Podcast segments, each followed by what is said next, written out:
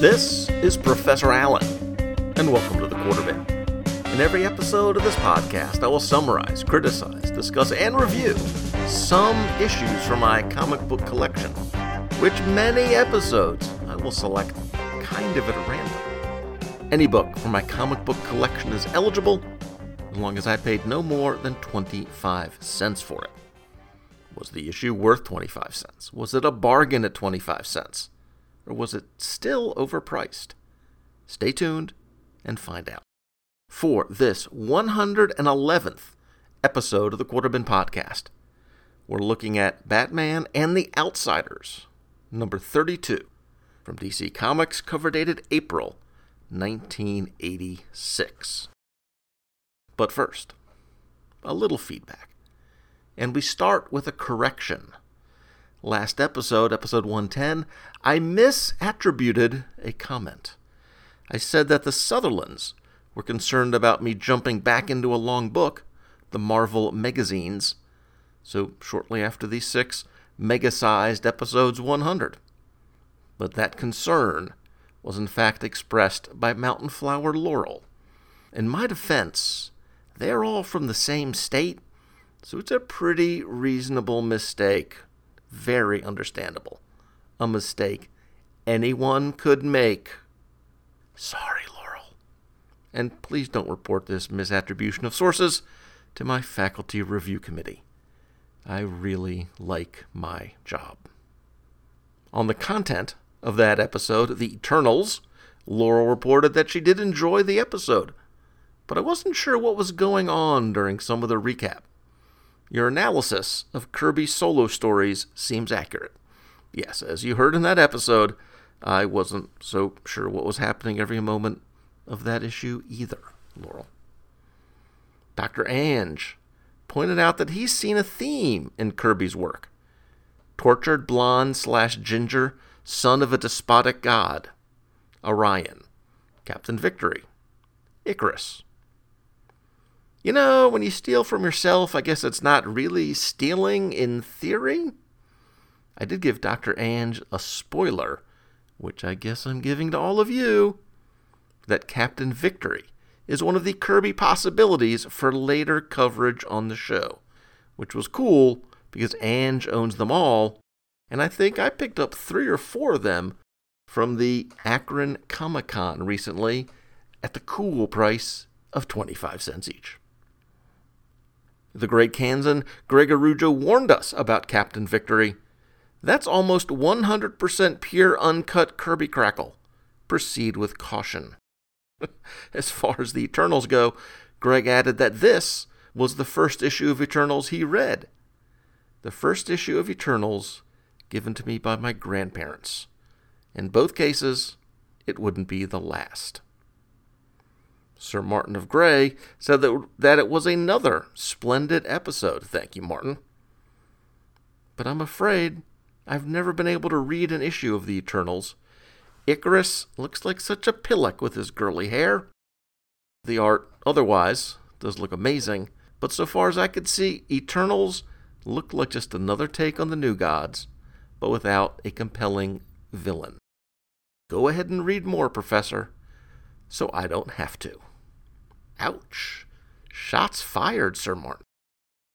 I mentioned on that episode that Michael Lane from Comics in the Golden Age and the brand new Kirby cast was a big fan of the Eternals, and he weighed in on this episode. As you noted, I really like the Eternals. Kirby could definitely have used an editor or scripter for much of his 70s work, but I think it's a definite improvement from his fourth world scripting. Not perfect, certainly, but the art he did on the Celestials was glorious, and the mythology he created of secret offshoots of humanity was fascinating. I only wish he'd been able to continue and keep it separate from the Marvel Universe.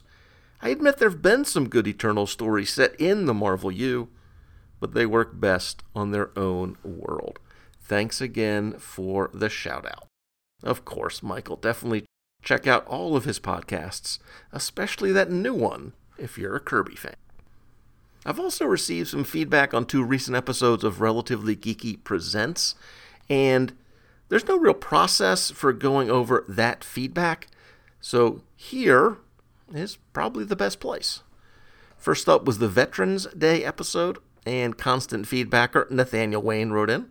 He found the episode fascinating, as growing up he was sheltered from the idea of military as entertainment, even G.I. Joe. The only toy guns I had were the wimpy water pistols of the 80s and an antique cowboy style cap gun that had been my uncle's when he was a kid. And Boy Scouts were never an option because she felt it was early training to get into a snap to attention and follow orders mentality for boys. And as much as it was clear my mother wanted to dissuade any possible interest in the military for me, I liked to think she'd be okay if I ever needed to answer the call of combating an oppressive galactic empire.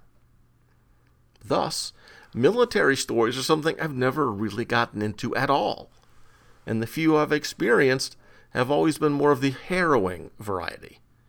My grandfather served in World War II and almost never spoke about it. He drove an ambulance and was involved in the liberation of one of the concentration camps towards the tail end of the war. The top officers knew what they were heading into, but the men on the ground were not prepared for what they would see there. My grandfather told my mother on one of the few occasions he ever spoke about it that he would never forget the smell of death.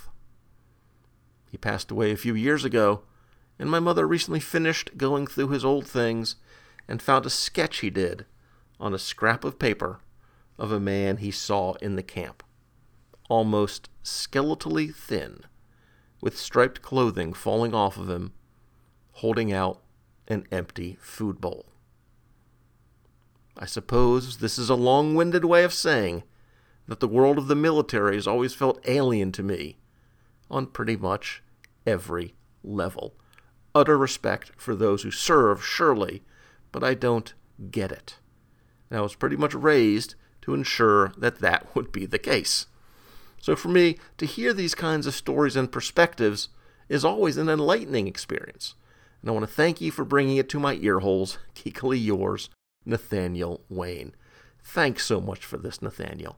You know, we always assume that our specific backgrounds, the way we were raised, we always assume that's typical, that that's normal, which is one reason why it's valuable to associate with folks of different backgrounds.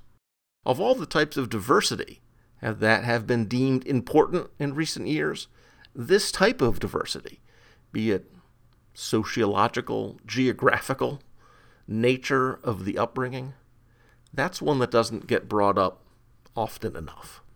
Now, we, Middletons, do not have military background in the direct family, but nonetheless, I suppose I do have a more traditional, quote unquote, view of patriotism and military service. And those views have become deeper and richer as I've gotten to know veterans, mostly as students, over the last few decades. These kids who come to my classes in their mid to late 20s from the military, they just tend to be so much more prepared, more disciplined, more mature than their contemporaries that it is noticeable. Of course, they also may will bring psychological issues to the campus that their contemporaries uh, do not. Sir Martin of Grey reported for feedbacking duty as well on this episode. Terrific episode with some great commentary from the guests. My brother was in the RAF, but I couldn't even face being a Boy Scout. Cheers to all our service personnel. Yes, Sir Martin, cheers to them all. Laurel Mountain Flower, thanked me for doing another Veterans Day episode. Really enjoyed it and your guests. Always great to hear veteran stories related to comics and their experiences in the armed services. Thank you for sharing with us, and I thank them for their service. Jared Albrecht, one of the guests on that episode, replied to Laurel saying that it was an absolute honor to serve this great nation especially because it's made up of people like you. Aw, isn't Jared just the sweetest? He also got into uh, uh, Twitter back and forth with his co hosts Pat Sampson and Delvin from Longbox Crusade. Mostly, they talked about how amazing it was that I was able to edit Jared down to just 30 minutes, seeing as that's usually how long he takes introducing himself on that show. Old School Ross chimed in, pointing out that, that Jared was not just an officer, but a communications officer. So, liking the sound of his own voice is sort of in Jared's military DNA. But I've got to give the captain props on his choice of Haunted Tank. Great stuff and very entertaining podcast. Love the war comic talk. And I heard from Darren Sutherland, fresh from a recent European adventure with Ruth. I wanted to take the time to write and tell you how much I enjoyed this episode. You had great guests and covered great comics, and I thoroughly enjoyed your conversations, and thank you for the promo at the end. I always appreciate that. Thanks for celebrating our veterans and our fellow comic friends on this excellent episode. Take care, Darren. Certified Canadian Gord Tolton said that he listened to the episode on Canadian Remembrance Day. Before I get to exactly what he said, I did want to say one thing. On some of the blogs and the Facebook uh, promoting and, and announcing the episode, I included uh, Remembrance Day in the description of that episode, but I failed. I, I should have done that in the episode itself uh, to be inclusive of the uh, Canadians and, and, and the UK and other nations that sacrificed their people uh, for the war effort. Now, what Gord said was this Thank you, my fellow nerds, for their service in protecting my frozen flanks. A big Mountie salute to you all. I've enjoyed the episodes that I've done with vets and imagine that I'll do one again in a few years. On the other episode, our Business of Comics talk, most of the feedback was very similar to this tweet from Karen from the Between the Pages blog. Great team up episode. Rob's story about his parents was wonderful it's pretty clear who walked away as the star of that episode the generous Canadian, Rob Lance. Likes and retweets and shares for these episodes came from many of the souls that I've already mentioned, as well as such fine folk as Resurrections, the Warlock Thanos podcast, Ed Moore from Teal Productions, Dr. G from the Pulp to Pixels podcast, Russell Rosenkilde, Noel Thingvall from Greystoked, the Tarzan podcast, The Long Box Crusade, Clinton Robinson from the Coffee and Comics blog and podcast, Chris from Bat Books for Beginners, Scott Gardner, Derek William Crabb, Jared Albrecht, the Yard Sale Artist, Kyle Benning, Judah the Hammer, Paul Matthew Carr from the Collected Edition, Bobby Peru, Gene Hendricks from Two True Freaks, Old School Ross, and Wonder Woman Warrior for Peace. Thank you for all that support. We're going to take a quick break here, and when we come back, we'll be talking about both Batman and The Outsiders. Andy, I have an amazing idea. Let's do a podcast. We've been talking about doing this for years. That sounds great. So, what should we talk about? something no one else is talking about Batman. Mike, there are hundreds of Batman shows out there. You used to do one. True. Well, maybe we could do an index show. Are you insane? We both already host those. True again. Okay, maybe we could talk about Batman stories no one else does, like the Gerry Conway run. Oh, oh, yeah, yeah, we could discuss his entire run and then go into the Doug Moench run. But we won't be tied down to that we need to be free to talk about other Batman stories from that era as well. And we could call it the Overlooked Dark Knight, the non index index show. Great! Uh, I guess we should do a trailer. I think we kind of just did. Yeah, but it's missing something. Like you should have added music behind us or something.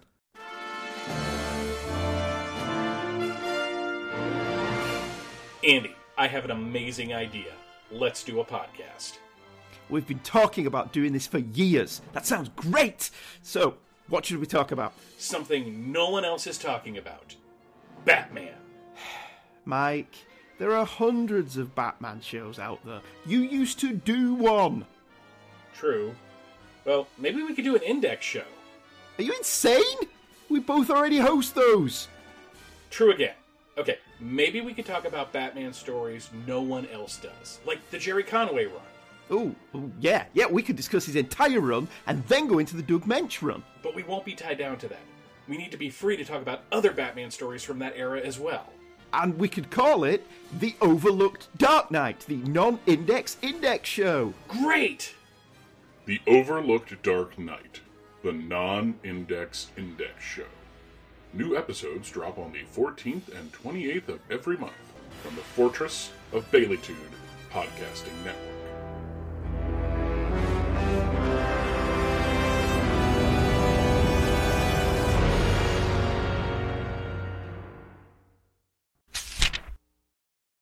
And we're back.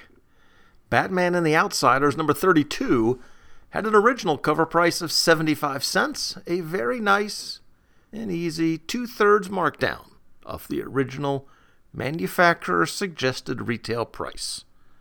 The cover by Alan Davis shows Batman walking away from the outsiders, leaving them saddened and shocked. There are nice shadows on the page, and on the bottom of the page is Batman's shadow in the shape of the cowl. And in that shadow, in gold ink, is the signature M.W. Barr. Oh, wait, sorry. That's just my copy. Because when I was at the Akron Comic Con a few months ago, I had this issue signed by its author, along with some issues of Maze Agency and a couple other comics. The story in Batman and the Outsiders 32, A New War's Winning, was written by the aforementioned Mike W. Barr and drawn by the aforementioned Alan Davis. We start in Europe, somewhere in Markovia. Princess Alana is preparing to move from being a princess to being queen of Markovia. But the ground rips open in front of her motorcade, and she is abducted by Baron Bedlam and his masters of disaster. Two days later in Gotham City, some underworld types have noted that since the Batman hasn't been seen in a few days, they need to team up, unify their forces, and together they can make Gotham criminal again. The meeting is interrupted by Matches Malone, who was deeply hurt that he was not invited to this shindig. The outsiders, Katana, Halo, Metamorpho, and the soon to be TV star Black Lightning, are all listening, waiting for Matches, aka Bruce Wayne, aka Batman, to give the key word. When he does, they crash the meeting. I mean, they literally crash through the roof into the meeting and manage to capture the gang. They all pitch in their powers, but the key to this mission was Batman's tactical organizing skills. He does praise the team, sort of, by saying that they actually acted like a team for once, and this time followed his orders. Geoforce, aka Prince Brian of the aforementioned Markovia, wants to check in on his nation, but Batman tells him that they have other rats to clean out first. Dr. Jace from Markovia does contact him and informs him about events in his nation. And she also reveals that she has left messages for him over the last few days, but that Batman has prevented him from learning the truth in order to keep him in Gotham. They argue about whose people are more important to protect to keep safe Brian's people in Markovia or Batman's people in Gotham. The outsiders actually take Geoforce's side. Katana points out that they've worked hard trying to earn Batman's praise, but whatever they do, it's never enough. If that's the way you feel, fine, the crabby crusader says. Fine, effective immediately. The outsiders are dissolved. As Geoforce is getting ready to head out to Markovia, he is joined by the rest of the outsiders. who decide they're going to stay together as a team. And now they must find a new headquarters outside of Gotham City. Because even without him, they're still the outsiders. The depressed Dark Knight tells them to go ahead and leave him, even though he in fact just kicked them out. Dick left me, and I suppose Jason will too someday. It doesn't matter. Soldiers come and go, but my war never ends. The end. So, as my podcasting brother in arms, Trentus Magnus, likes to ask, what did I think of this? Well, let me start with my Batman and the Outsiders history. I was into this title when it started, mostly for the combo of Batman and I'll admit it, Black Lightning, two of my favorite characters at the time. The presence of Metamorpho helped too, to be honest. I like the idea of Batman trying to t- train up a bunch of second, okay, third or fourth tier characters. It's interesting. We think of Batman's skill set to include you know, the planning and, and, and logistics functions and all of that, uh, strategery. And from that, you'd think he might be a good team leader. But Mike W. Barr doesn't seem to think that he'd be such a good leader, that's for sure. And we can look at his history with those many Robins and wonder how good a mentor slash father figure he actually is. Some heroes just don't work well with teams. Interestingly, this outsiders type of, of setup is also what one of my current favorite DC books is doing the rebirth version of Detective Comics. In this book, Batman is running a new team of basically outsiders. No, they're not called that. But he has Batwoman Kate Kane and has a second in command, and the team includes Batwing, Orphan, Red Robin, Spoiler, and my favorite new addition to the team, Clayface. That series has not been as melodramatic in terms of the, the interpersonal as this issue of Batman and the Outsiders is, but the Cape Crusaders' inability to work well with others is certainly part of that current Detective Comics storyline. And evidently, that type of Batman story works for me. Now, I look through Mike's Amazing World, uh, the cover gallery for Batman and the Outsiders, and I would guess that I stayed with this title until about issue 20 or so, just in terms of covers that I recognized. This was when I was in college, and my comic selections were much less consistent. It was based on whenever I got to the store, which is usually every couple months, maybe twice, maybe three times a semester. So some of my collections became pretty spotty at this point, and I was starting to read more indies around that time, a lot of them in the, the black and white variety, and books like this mm, fell off the list. I was definitely out but by the time of this issue, issue 32, and I did not read any of the follow up adventures of the Outsiders title. On this issue specifically, there's one really nice moment that I want to mention, that I want to point out. When Matches was meeting with the bad guys, Batman's silhouette shadow appears on the wall on the other side of the room, and that's what sends the bad guys into a tizzy. It was, in fact, Metamorpho, shape-shifting in front of a bright light to get that shadow silhouette effect. And that was, a, again, a nice bit of Batman's strategic thinking to use Metamorpho as a distraction. I don't think I see Metamorpho doing stuff like that much, because mostly my image of Metamorpho is him changing his fist into an axe or a sledgehammer to punch something or, or to punch somebody. But again, this, this bit of, of trickeration in the Batman's plan, I thought that was a nice touch. I do have to say that I don't really dig Katana here, uh, at least her looks. I like her bowl cut hair, but not so much the red and yellow suit, which is strangely puffy in odd places. Much better looks for that character followed once she got out of the 80s. But then again, the same thing can be said of many of us who were adults in the 80s, actually. In general, I do like Mike W. Barr's handling of Batman. I mean, I had this issue signed by the man, so of course I'm a fan. but maybe he wasn't the best at handling a team book. That is a particular comic book writing skill, and it doesn't mean that Barr's not a really good Batman writer. But looking through this issue, a lot of the team members don't have those standout moments during the fight.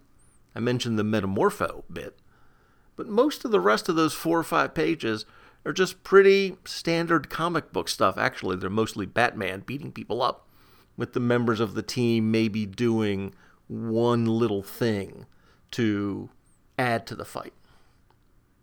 I mean, it's, it's not bad, but nothing really stands out. Just that metamorpho moment with the silhouette.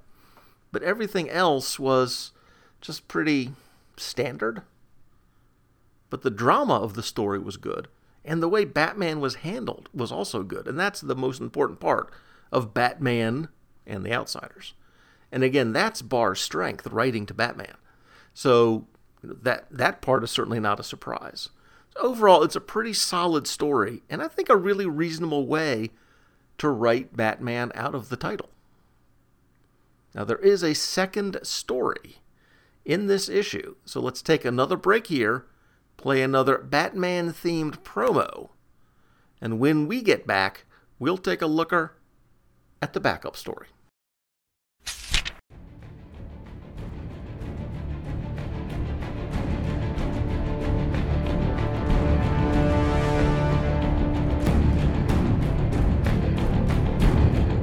Hey everybody, Magnus here.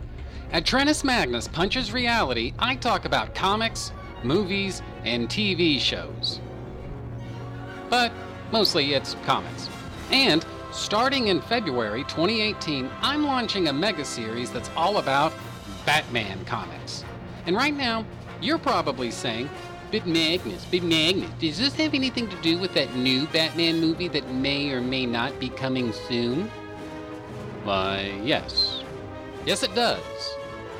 I plan to talk about a crapload of Batman comics, and I want you riding along in the Batmobile with me. This is The Caped Crusades, a 24 part mega series all about Batman comics that have meant a lot to me for a lot of years now. And as I work through all of that, I'll also talk about what I personally consider to be Batman's series finale. All that and more is part of The Caped Crusades, a 24 part Trentus Magnus Punches Reality mega series. Be there in February 2018. Trentus Magnus Punches Reality can be found at twotruefreaks.com as well as iTunes.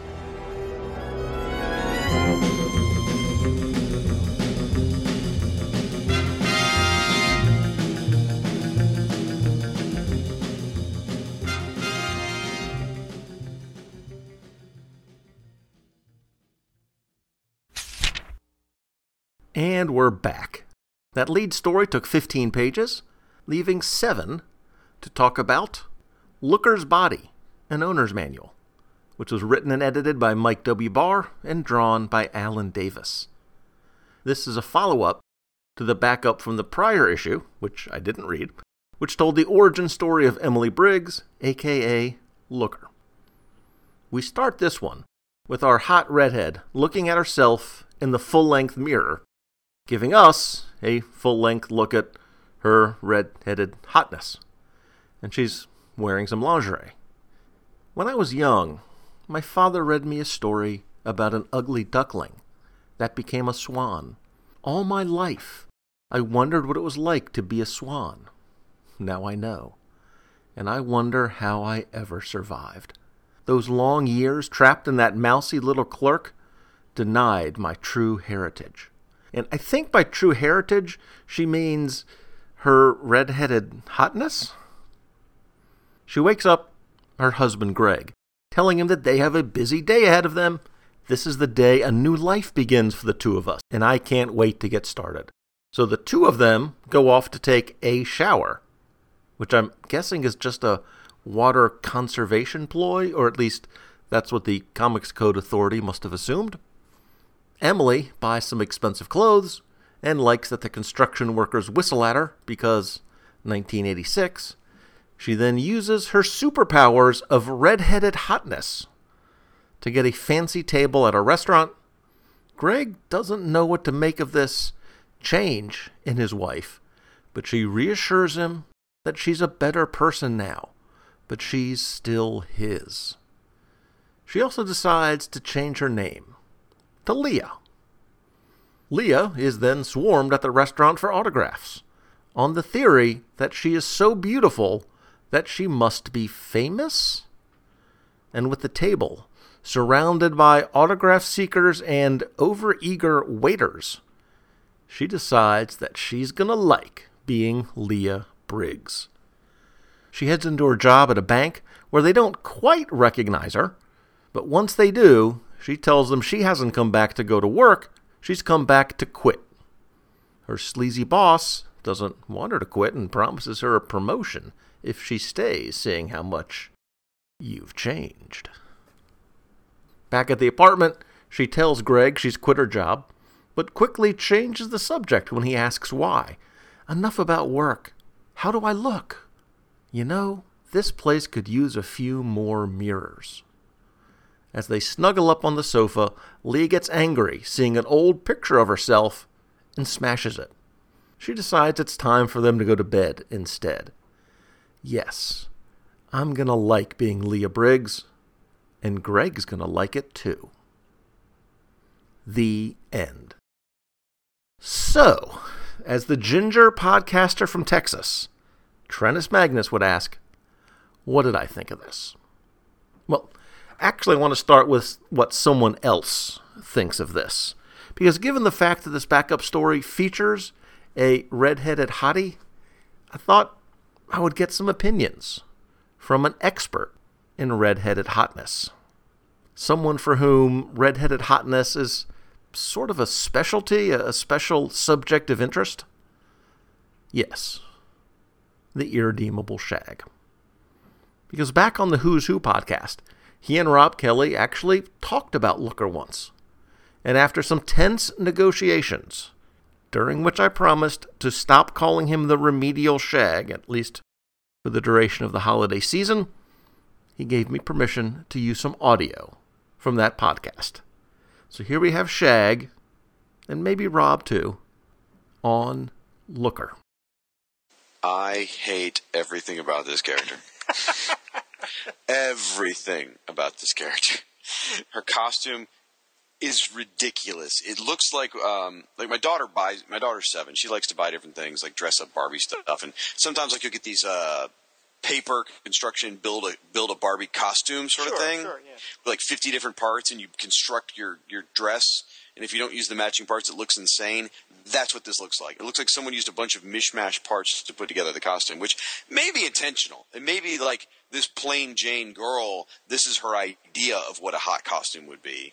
And the whole idea that it's a plain Jane girl and she turns into this hot chick, it's sort of living a fantasy thing, whereas like it should be more of a tragic story to me. I just oh, there's so many. Yeah, this- it's got this- she's got mental powers. I, even the red hair doesn't save her. I just I can't stand Yeah, this, this- thing. this- Y- y- and you know what happened to the character later on down the line, right? No, I don't. She became a vampire. All right, let's move on. For God's sake. Thank you. Ridiculous. All right, let's just go. He didn't actually just say vampire, did he? Ay, ay, ay. I don't have strong thoughts on Looker myself because before this, I had never read a story featuring her as a hero.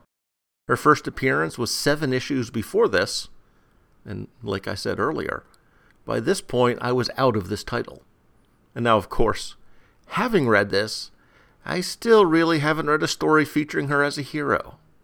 Because that's not what this story is. This takes place like a day or two after she has her transformation from what I can interpret from this issue. So it's a flashback to before she's actually taken up the mantle of Looker. And from what I read here, I'm sort of siding with Shag. That, I mean, was another part of our negotiation that I'm not really allowed to disagree with him too strongly on things. At least during this episode. But he was right. This is such an out of date story, so out of step with 2017, especially where we are right now at this point in history, with all the sexual harassment stuff being uncovered and, and entertainment and politics in the media and in the comic book business. This was a totally weird story, a weird situation, and I guess a lucky husband. But this does not exactly put forward, you know, positive body image issues. The whole idea of this story is that before she was hot, she was nobody, and now that she's hot, she's somebody. And she's taking advantage of it, and the world is bending to her whim because of it. And that all of her insecurities about her looks disappeared once she became hot. What message is this story trying to send? It is a weird story. It's a weird character. It's, I guess, a lucky husband, but still, it's a weird. Now, we do have the great advantage in this story that she is not in her hideous looker outfit, but is actually in standard normal clothes. Well, normal for a woman in a comic book. And like I said, I am contractually obligated in this episode to agree with Shag, so. She is smoking hot. True dat. There's not much else to her than that.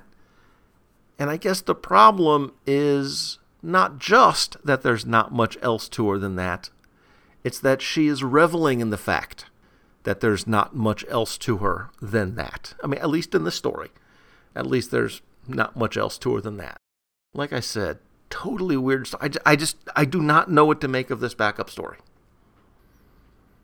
Given that, the verdict on Batman and the Outsiders 32 look, neither of these stories is great. I'm not going to lie about that. But the lead story was good. And in the context of that version of Batman continuity circa 1986, it was kind of an important story.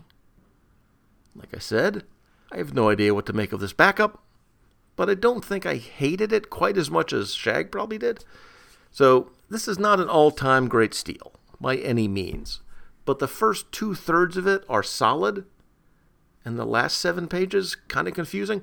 So, therefore, this does qualify as a quarter bin deal. And that wraps up my coverage of Batman and the Outsiders 32, bringing episode 111 to a close. That was a weird one. Have, have I mentioned that recently? It was a weird one. On episode 112, we'll be looking at another of the DC retroactive books from 2011, a little over a year ago. In episode 86, we looked at the Wonder Woman uh, 1970s version.